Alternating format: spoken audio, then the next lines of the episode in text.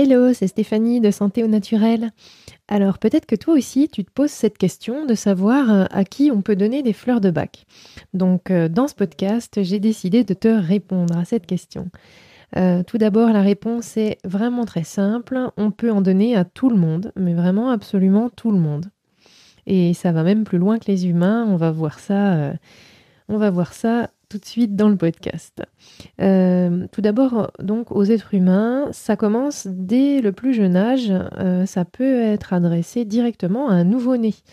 Euh, tu peux avoir un nouveau-né qui, n'arrive pas à téter sa maman, soit parce qu'il est un petit peu feignant, soit parce qu'il va avoir tendance à s'endormir et, et il n'est pas trop voilà, il va oui, plutôt privilégier son sommeil, être un petit peu euh, ailleurs, se rendormir et rêveur plutôt que, que d'être actif au sein. Donc là, on va pouvoir euh, l'aider grâce, grâce aux fleurs de bac. Alors il y aura des petites, euh, il y aura des précautions à prendre, bien sûr. Hein, c'est pas le sujet du podcast. On aura l'occasion d'en, d'en reparler dans un, un podcast futur. Mais en tout cas, voilà, sachez que vous pouvez aider euh, les nouveau-nés avec euh, les fleurs de bac dans, euh, dans ces cas-là ou dans d'autres, dans d'autres problématiques d'ailleurs. ensuite, on va pouvoir l'utiliser chez le bébé. Donc pareil pour différentes choses. Hein. Ça peut être un, bébé qui va pleurer très souvent. bon, bien sûr, il conviendra de vérifier qu'il n'a pas faim, besoin d'être changé ou qu'il n'a pas une, une maladie. Hein va sans dire.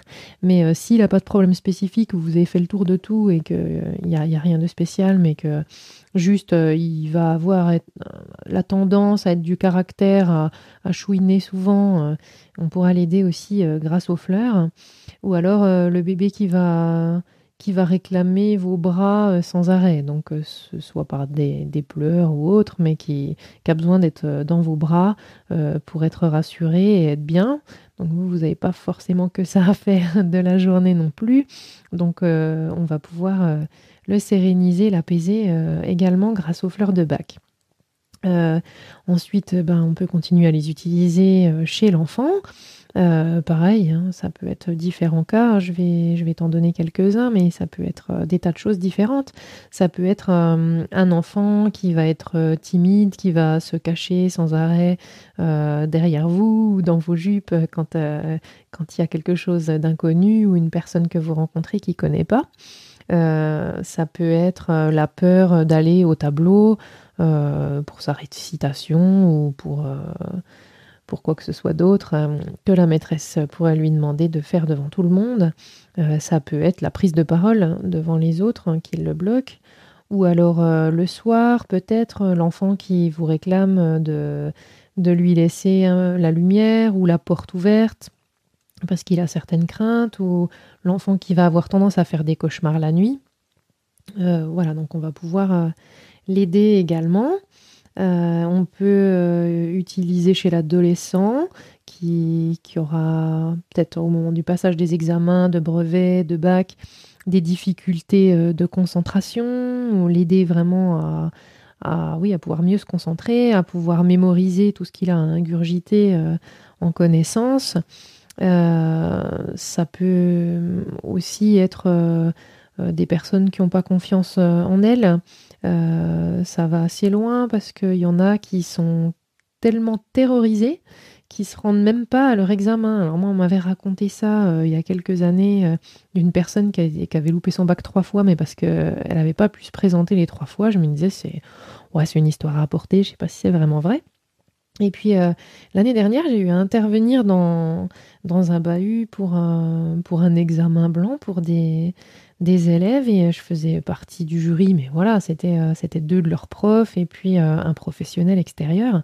Et, et, ben tous les gamins n'étaient pas là et il y en a plein qui sont pas venus, enfin plein. Il y en a quelques-uns qui ne sont pas venus, mais tellement ils sont terrorisés en fait Bon, bah, soit euh, là, je sais pas si c'était euh, la peur de l'échec, si c'était la peur du jugement, si, enfin, en tout cas, euh, quoi qu'il en soit, ils sont tellement terrorisés qu'ils peuvent vraiment même pas se présenter, quoi. Donc, à coup sûr, ils savent qu'ils auront zéro, mais au lieu de tenter leur chance, mais c'est plus fort qu'eux, ils peuvent pas, quoi. ça peut être dans le cadre du permis de conduire aussi. on l'a loupé, et on est totalement découragé, on se dit qu'on ne l'aura jamais voilà.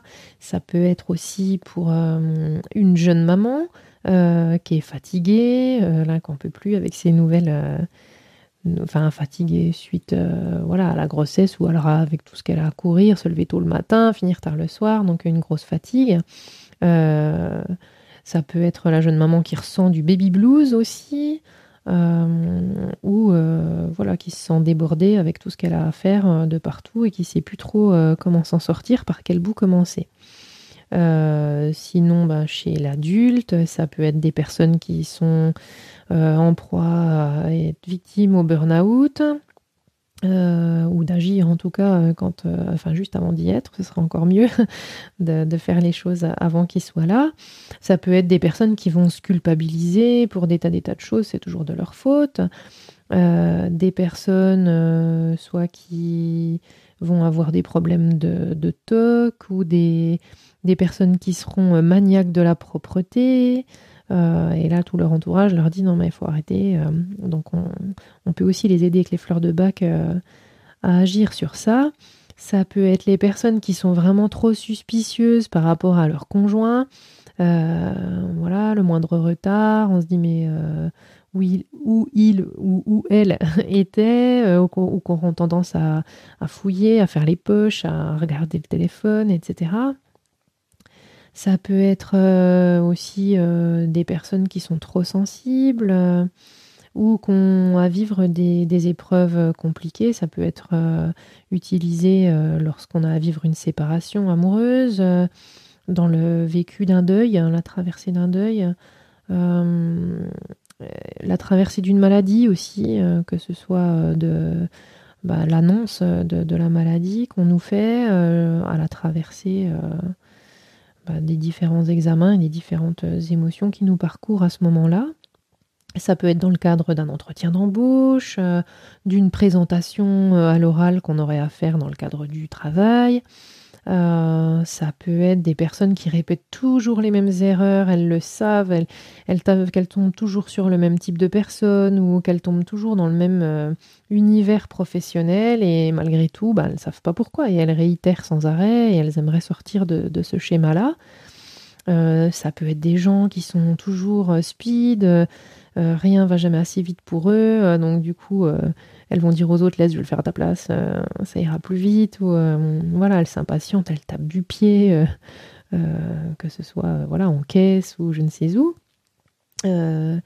Ça peut euh, aider euh, à lâcher prise pour les personnes qui savent pas s'arrêter, qui sont toujours euh, en train de travailler et puis qui n'arrivent pas à prendre de temps pour, pour elles. ça peut être également pour les personnes qui ont du mal à s'affirmer, qui ont, du mal à poser leurs limites. d'autres personnes au contraire qui vont trop vivre dans le passé, qui n'arrivent pas du tout à apprécier le présent à cause de ça. Euh, des gens qui vont être tristes sans trop savoir pourquoi. Alors euh, ça peut arriver à l'automne, là on, y arrive, ça peut être la petite déprime saisonnière. Mais euh, voilà, quelquefois, voilà, c'est une tristesse et on ne savent pas forcément expliquer pourquoi. Ça peut être des gens qui n'aiment pas leur corps, alors leur corps en entier, hein, ou alors une partie de leur corps. Hein. J'aime pas mon nez, j'aime pas, je sais pas moi, des grosses fesses ou choses comme ça. Ça peut être également pour des personnes âgées, euh, soit des personnes âgées qui vont être un peu absentes, euh, tu sais, un peu euh, être assises sur leur chaise derrière une fenêtre, mais être là sans être là. des personnes qui attendent plus rien de la vie, en fait, qui donc ça c'est une deuxième catégorie, hein, qui n'attendent plus rien de la vie, qui, qui se laissent porter en fait par les événements, mais ne sont plus tellement actrices. Euh, ça peut être euh, les personnes au contraire qui vont être très critiques par rapport euh, à, des visites qui ne s'effectueraient pas, puis qui pourraient dire oui bon bah voilà mon fils ou ma fille viennent pas me voir par rapport à tout ce que j'ai fait pour eux, c'est quand même pas sympa, enfin voilà.